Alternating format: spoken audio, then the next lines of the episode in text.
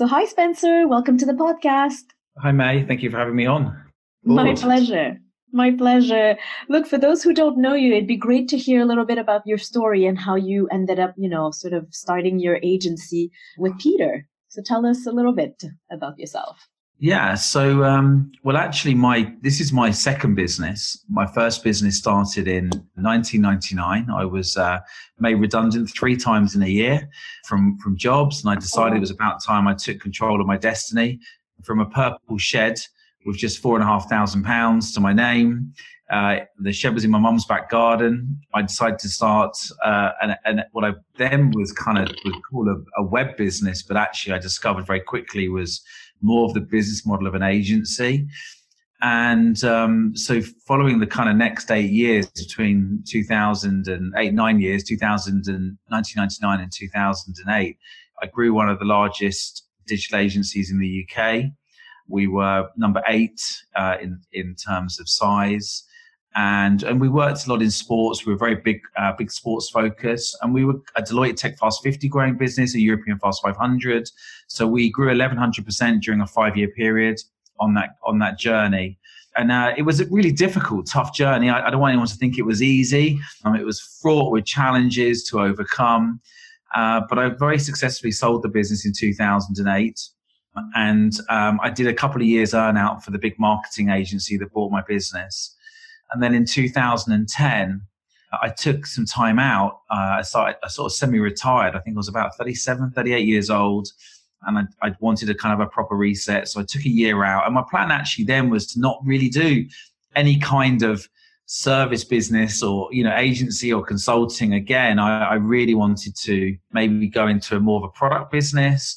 Um, I think we all suffer a little bit when we're in the service business of the grass is always greener syndrome and thinking that we should do a different type of business, life would be easier. But but after um, taking a year out and I was sort of looking at various different businesses to, to start as my second business, I had a, an old competitor of mine phone me up and he said to me, he said uh, he was having a few problems with his agency and could I help him at all? I didn't really want to go back into agency life, but I went down because he was clearly struggling. And he had a, a, an agency turning over about, about 1.2 million. He had about 20, 28 staff, which is, you know, for those of you know much about the economics of agencies, that's pretty much too many, too much headcount for uh, that size turnover. And I went down and spent some time with him. And I, I very quickly empathized because I'd been in similar situations growing my business to where he was at and the problems he was facing. Shared a few bits of advice, you know, in a friendly way and, and party company and went back to try and figure out what I was going to do next. He rang me up three months later and said everything that I'd told him had worked and that I should really consider going to become a non exec, you know, someone to help or create a business to help agencies scale, especially the new type of agency. Because if you think about 2010, the agency model had changed to be much more technology centric from maybe the 200 years of purely marketing and advertising. So, cutting the very long story short, uh, I rang up my former financial director uh, at my agency, which was called Blue Halo, and we started a, a consultancy practice called Cactus. And Cactus's sole aim was to was to help the new generation of agency scale their business through shared learnings, and we just found a really quick demand for it. There seemed to be a, a, a like a, a, huge amount of old what I call the madmen era of non-execs and advisors and coaches, but no one really who understood the fast pace of change that technology was having and the impact that was having on different agency businesses. So that's pretty much how Cactus started. We sort of really started about 2012. So we're in our, what's that now? Seventh year, seventh, eighth year of, of trading.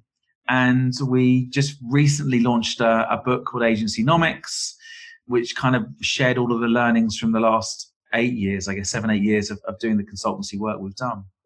That's really awesome, and it's such an interesting um, story that you have, really. And it's it's well, just starting with you know 1999 being made redundant three times in one year.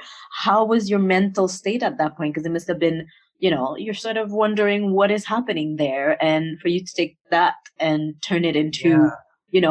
what is happening there, and for you to take that and turn it into yeah. you know your first you know your first uh, your first agency is, is is really is really awesome so yeah like tell yeah, us a little bit got, about the mentality of, of of that state of mind you had then yeah it's it's a great it's a great topic to talk about because a lot of the people i help now you know with their agencies are, are literally leaving university or college and starting businesses but I was 27, 28, and I'd left school at 16. I left school 16, no qualifications. I left home at 16.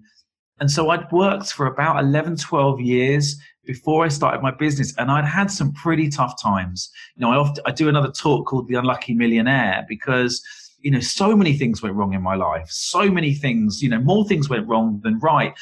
And I guess that when I got to that three times in one year, I think I had just a, a, much better level of resilience to maybe a lot of people because i've had so many difficult times mm-hmm. that actually, when I got to that stage, I don't think I was quite as maybe in quite a, you know in quite a difficult mental state as maybe some people would have been or I would have been if I'd tried to start that at 16 17 or or maybe if I'd gone to uni when I just left uni. So I think uh, it probably wasn't as bad but listen I mean just to put it in perspective I'd literally just got engaged to my now wife. Mm-hmm. uh, it was just before Christmas when I got made redundant, and it couldn't be any worse a time, right? And you know, from having such a really good career up until that point to then being made redundant three times in a year, it was just really tough. And so I think at that stage, my mental state was more about I need to take control of my destiny.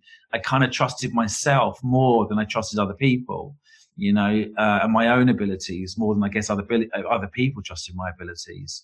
So yeah, so that's kind of the, the truth of it. Yeah, that's that's awesome. And it's it's funny how you're saying sort of like, you know, it's tough to be made redundant three times, but yet there's positive things like you got engaged that year and you know, same thing with 2008 where, you know, most businesses were really struggling at that time. It was hard economically and yet you sold your business that year. So there's a lot of yeah, and, you know, sort of something Mayanne, I'll tell. I just wanted to uh, something I would say as well is that I met the guy that made me redundant at that time about three or four years ago. Yeah. And I was really angry. I remember at the time being obviously quite angry and quite frustrated. But I went up and shook his hand because I said, if it wasn't for you, I wouldn't be doing. I wouldn't have achieved all the success I had achieved afterwards. You know, you forced me to start my business, and he was quite shocked by that and quite you know humbled and also found it quite amusing as yeah. well. But um, but yeah, I, I, don't think I've ever met anyone in life actually who's been made redundant who hasn't got a great story to say how it helped them with course correction. So I do think there's always a positive to be taken from when redundancies do happen because it forces you to rethink your life and what you're doing. Yeah, absolutely. The better. Yeah, absolutely. And I'd love your thoughts actually on you know what are your thoughts on on picking a niche for an agency? Because you know you started yours which you mentioned was mainly sports focused and now your focus yeah. is to help agencies you know grow. So just tell me a bit more about that. It's funny i have quite strong opinions on this because for years i would always say the deeper you focus you know the narrower you focus the deeper you cut. And you know i genuinely was focused on sports. I actually did sports e-commerce business, businesses that were fast growth. I probably had three main focuses, not just one. But the reality is, as it's up between zero and a million turnover, I dealt with anyone and everybody because I didn't really know where my niche was going to be. I mean, uh, I guess eventually I found a passion for sports and digital, and I brought the two together, and I really enjoyed that, and that helped, you know, waking up every day loving what you do. But in the early days, I just didn't really have that niche. You know, I worked with so many different businesses. I think it was a, a real advantage actually as well to work with different businesses because it it broadened my experience. But today, when I go into businesses, I do not find correlation between those who are the most successful and those who focus. If I'm honest, I don't think that is the there's no secret sauce. Like if you just just because you focus on a sector, mm-hmm. I don't know that it necessarily guarantees you success or faster growth there are definitely some benefits to doing it. You know, it's very hard to market your business, you know, to multiple channels. It's hard to build networks and connections and authority in multiple channels and multiple areas. So I do think if you can focus, then it will always help you. But what I would definitely caveat that is by saying is that I don't know that it it means that you won't succeed if you don't. Mm-hmm. because I certainly didn't focus and I certainly succeeded for quite a long time. And the sport thing really didn't come in, I say, probably till I was, you know, over maybe 18, 20 staff and a million turnover. So it took a while to find that focus. Mm-hmm. There's also something else I always warn people of. In 2000, and this is, I suppose, one of the benefits of being you know 47 now is that I've been through about three or four recessions and yeah. You know, especially as i left score 16 which is pretty much you know one of the worst worst recessions you know back at the end of the 80s so one of the things I've learned is that if you deal with just one sector and that sector gets hit by recession you're also in a lot of trouble. So in 2009 or 2007 when it started the subprime loan market collapse those people who worked in financial services I saw agencies lose 12 clients in one quarter so it's mm. very hard to bounce back. Manufacturing uh, of cars got hit in 2008 9. And I know agencies that worked in the car sector that got hit really hard. So in the book Agencynomics we wrote, we always recommend to the agencies that we advise, we say, try and keep one sector no more than 25% of your turnover because if you lose the sector, you don't lose the business. And that doesn't mean that you can't focus on a like a taxonomy around that that sector. For example, I've got a, a, a client who focuses on fintech, but he mm-hmm. also focuses on insurance, mortgages, and actually and, and fintech as a kind of those three separate sectors. So I think it's important you do that. Of course, there are other focuses. It doesn't have to be the what you do. Of course, it can be the focus could be um, around the technology that you that you have or the particular service or uniqueness to the service you provide but I think if you do focus on sectors, I would definitely try and hedge a touch. You know, don't leave yourself too exposed. Yeah, that's really that's really really interesting. And I'd love to hear how you know how do you work with your clients. So I guess do you first do you take them on as a, at a specific stage of growth and then what's the yeah. process how how do you help them grow really realistically i mean there's so many things to look at uh, you know in terms of employees in terms of business development so tell us a bit more about that yeah, it's a great question. Um, so I, so I, um, I've, i guess I've in the early days we sort of took on everybody, and then we had to learn that if we take on people too early, the, the, the, early part of the journey is too hard. Between sort of quarter of a million turnover in pounds and seven hundred fifty thousand pound, we call that the critical survival stage, and it and it takes it's quite often takes a few numbers, a few years to sort of grind out the numbers to get to the first million. So we typically like to go in around just under the first sort of 750,000 to a million turnover. And we work with people typically up to about 5 million and a million EBITDA, a million, a million of profit, which uh, to give you an idea on numbers is probably somewhere between about 12 staff and about 60 staff. We, that's the sort of our sweet spot, let's say. Yeah. If we go in too early, so what we do with the guys before them is we, we'll do some kind of small tactical consulting days, strategy days where we go in and we kind of give them as many answers as we can and then let them go away and then say, look, come back when you're a little bit bigger. If you if it works, then come back and you know talk to us more about working more permanently. Yeah what works? Is that what the other part of the question was? Yes, yes, yes. What has worked actually for? So, there's, so, there's a, so the weird thing is, there's, there is no silver bullet, right? So I mean, I, I, you know, I think the truth is that, but but there is definitely a pattern. I was I was out at dinner. I, I had to do a presentation this week, and I was working on it the weekend, and I had this sort of flashback to a dinner I went to at the end of last year with six of my five of my friends. There's six of us, and five of us have actually all built and sold our businesses successfully. Not that the sale you know, determine success. But the point is, we'd all built pretty successful agencies. But it was weird if there's only like a one in 400 chance of someone building and selling an agency that, that the group of us had all, all become friends and, and then had all sold our businesses. Mm-hmm. I noticed the characteristics between them very much mirrored the characteristics, I guess, between some of the other successful agencies. And I don't mean just their characteristics, I actually mean just their approaches, the, the way that they approach dealing with their, their business and maybe we gravitate together because of that. I don't know. But if I was to say a handful of things that I noticed, the first one I would say is, you know, having a clear vision. I mean, and uh, you know, I hear people these days kind of really criticize this and say, oh, you know, it's not just about imagining where it is you want to go to and that will happen because for a lot of people that doesn't happen. But the reality is it's one small and very important ingredient. I remember when I was a one man band in that shed in my mum's back garden visualizing that I was going to be an eight man band in a big converted barn somewhere. And lo and behold, I was an eight man band in, in that in that barn. And then I remembered visualizing getting to my first million, and I got to my first million because I think what happened was my subconscious started working towards everything I did, you know, work towards those goals. And so I think having a clear vision, in fact, when my non exec came in and started advising me, the first thing he made me do was write down my personal and professional goals. And I can't tell you how much that really helped me. So the first thing is having a clear vision. You don't know where you're going, you're not going to get there. I think having a resilient mindset, and that's a big topic these days and tough, but you know, you have to accept that more things will go wrong than will go right. Mm-hmm. You know, um, go back, read um, Napoleon Hill, Think and Grow Rich. You know, most people's success comes one step beyond the point of failure, he wrote back in 1923 or something. And, you know, there couldn't be any truer statement as, you know, as of today.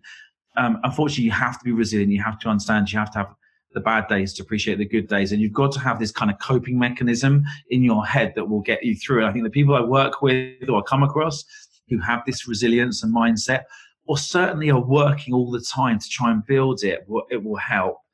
Marketing. I mean, you said that in the question, sales, understanding where business actually comes from, not where you think it comes from or where you think everybody else is getting it from. One of my, my favorite topics that I speak about um, you, you, probably heard of the guy John Wanamaker. He was the guy that famously said, "50% of my marketing works. I just don't know which 50%." Yeah. Um, and what I found with agencies was that if I asked uh, 20 agencies that never met me before, where do they think new business comes from? They'd pretty much all get it wrong. They'd probably spend 90% of their time in an area that probably generates only 10% of their actual leads. So what I've done a lot of work over the last few years is literally analyzing all of the pipeline documents of, of over a billion pounds worth of, of, agencies to understand exactly where the lead originated from that they yeah. won. And when you carry out that, in fact, all of this is in is in our book, Agencynomics. And we came up with this methodology called the 30 30 30 10. And and that I think is, you know, as an agency or a service business, and by the way, I think this works in a consultancy or any service related business I think the sooner you understand where business actually comes from rather than where you think it comes from, I think that can be transformative. So I would say the probably number one hack that I do, if we, you mm. know, use the growth hacker term, is I go into an agency and as soon as cash allows, I recruit a marketing manager. Even if it's too early, I put a marketing manager in, I come up, create a marketing plan, and we start to really work hard because in an agency, everything has to start with a sale. If you don't have a sale, you can't just recruit people and then go out and find sales. It just, it just doesn't work that way. It's unlikely you will ever do that. You have to find the sales first and then recruit the people. And you know, so so I would say you're right. Marketing is is is at the heart of it. And then just a couple of last things I would say: getting an advisor. Now, I, obviously, I would say that because that's what I do. But yes. but the best thing that ever happened to me was when I met this gentleman called Philip Ashley because I was literally about to go bust. I hadn't paid myself for about four months. I was going to close the business down. In fact, I just had a, a, a newborn daughter at the time. And I said to my wife, listen, it's just, I'm working all the hours. I'm not paying myself. I'm going to close the business down. I'm going to sell it. I put, I actually put the business up for sale for a hundred thousand pounds in the Sunday Times, which is where you sold businesses before, you know, loads of online sites created to now, to now do that. Yeah. And I nearly stole it, but I met this guy. He, he, I said, "What do you do?" He wanted a website. He was a small business advisor, and I, I asked him if he would contra building a website for giving me advice, and and he did. And having that, just having a boss, like when you when you start your own business, you forget the importance of having someone to hold you to account because you do slip into complacency and you know sometimes you do just kind of you don't really have that someone just to, every month say, Hey, you said you were going to do that. You haven't done that. And I found personally for me, and certainly for all of my friends around their table that have been successful, and all of the best clients I work with, those who have somebody, a trusted advisor, and ideally someone who's been there and done it in the, exactly the space that they work in rather than someone generic. I mean, I had a great business advisor, but he didn't really know much about agencies if he had a done, I, I'm scared to think how much better and faster I could have grown. So, and just lastly is the understanding culture because we're people businesses, consultancies and agencies are, are people businesses.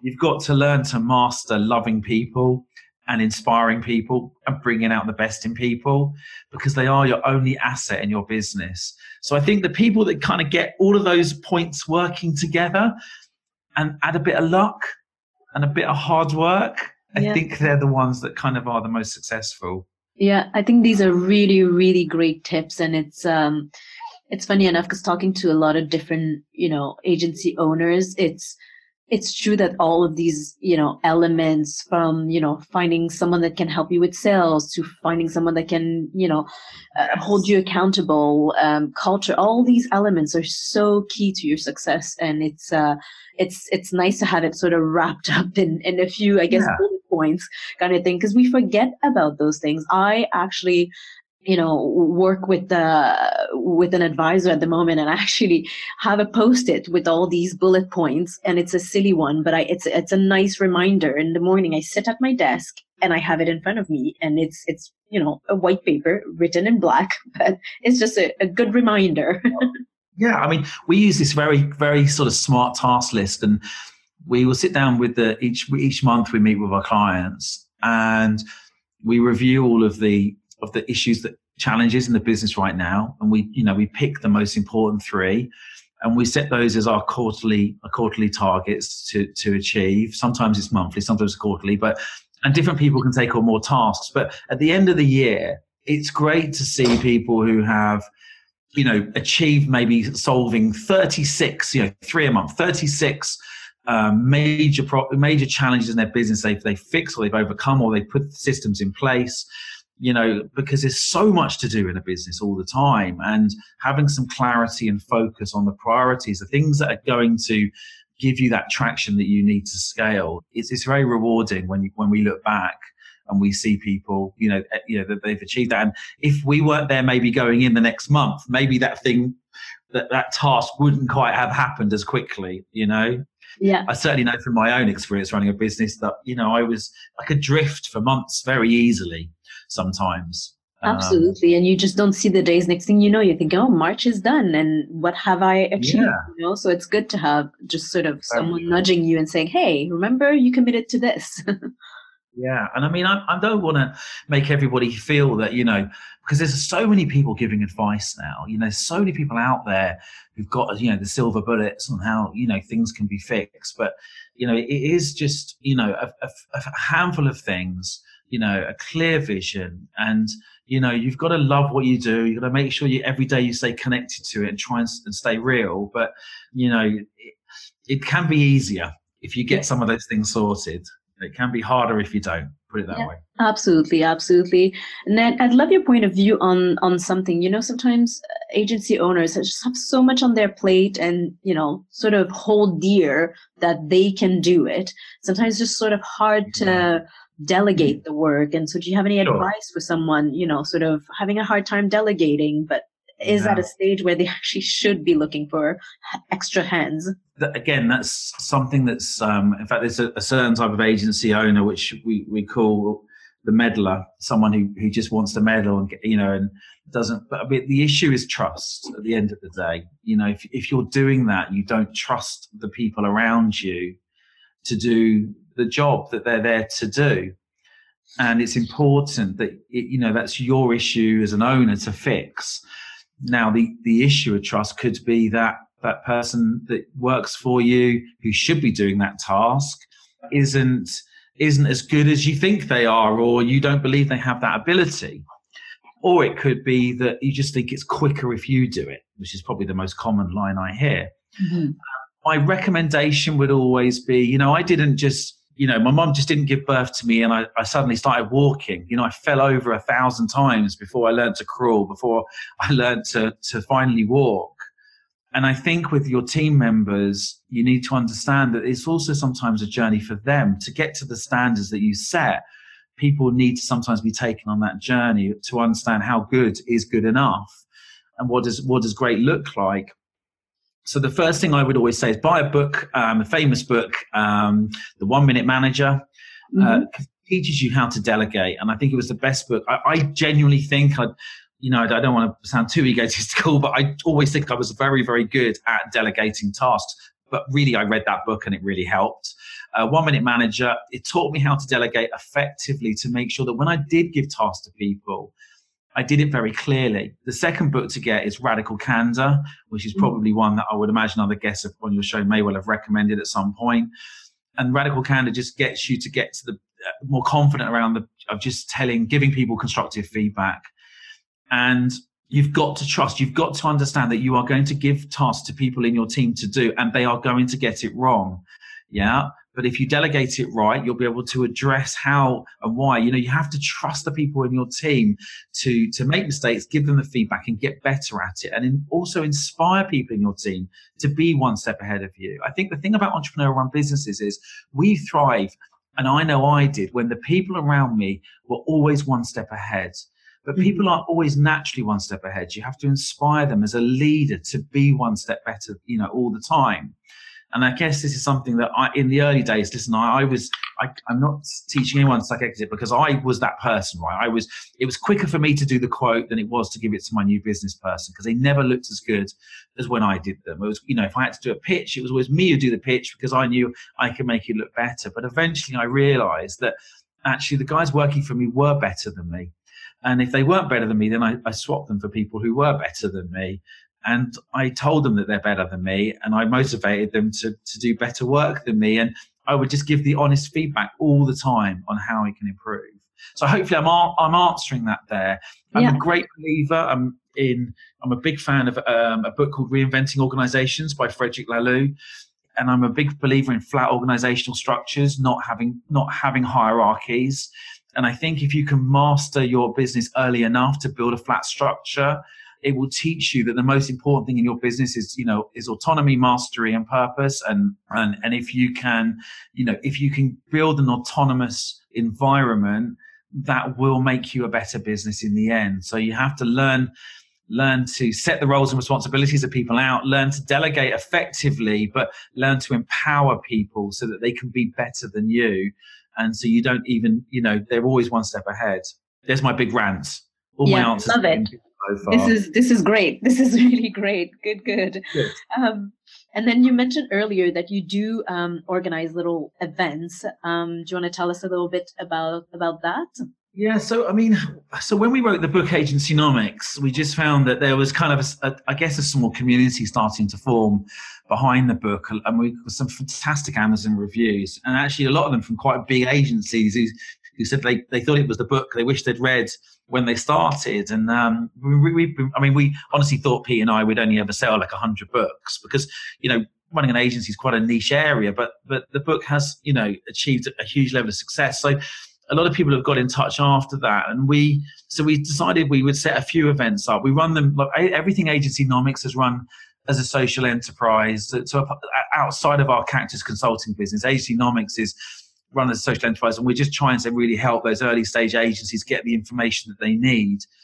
And so we create some events on my LinkedIn page somewhere. There is a, a, a, list of them all there. But if if you connect somehow, which I don't know which is the best way to connect right now, if you send the email to hello at agencynomics.com, we'll send the list of the events. But we run events through the year, um, helping people to, uh, for example, the one in April we've got is called Best in Class we get you know 10 or 12 speakers to come along and, and tell their personal stories of the things that they do that we think stands out and that maybe other agency owners or consultancy owners could, could learn from so yeah we do but we do like a mixture we do drinks events we do walk and talk events we probably do a good sort of 12 to 15 events a year we do roundtables on how to buy businesses some people, you know, need to grow organically, and some people have to grow through acquisition because maybe they're not as sales focused. So, so yeah, there's a, a great range of events, and I feel like it's a really we all we do them all not for profit.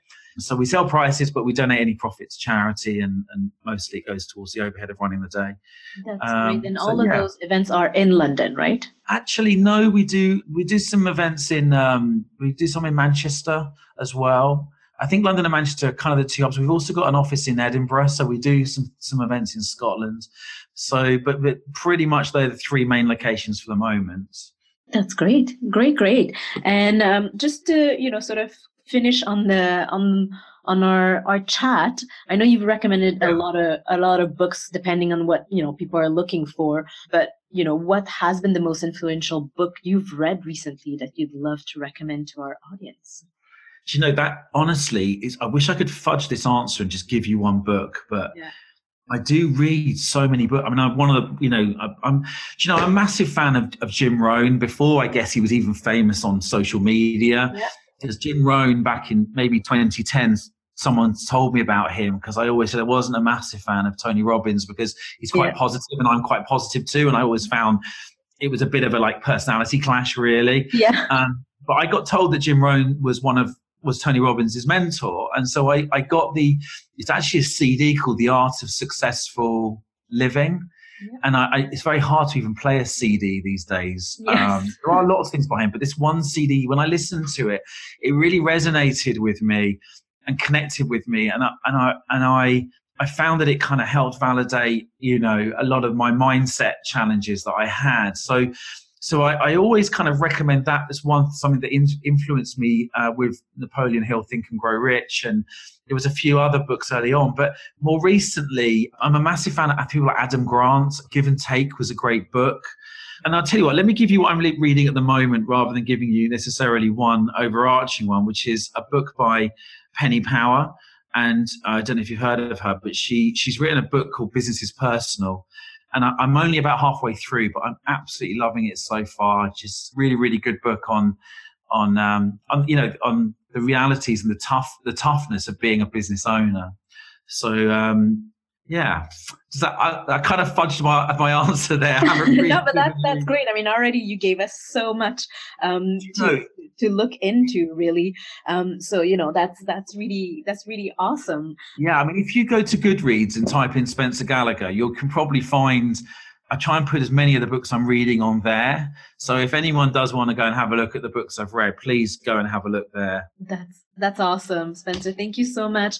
And if uh, you know people wanted to know more about the work that you do, um, is there a website or a social handle that can look at? I know you know you you've mentioned the you know uh, you know the, the the one where you have all your events. Uh, we'll definitely log uh, you know link that into our notes. Yeah, the the events are always sort of published on at Agencynomics on Twitter.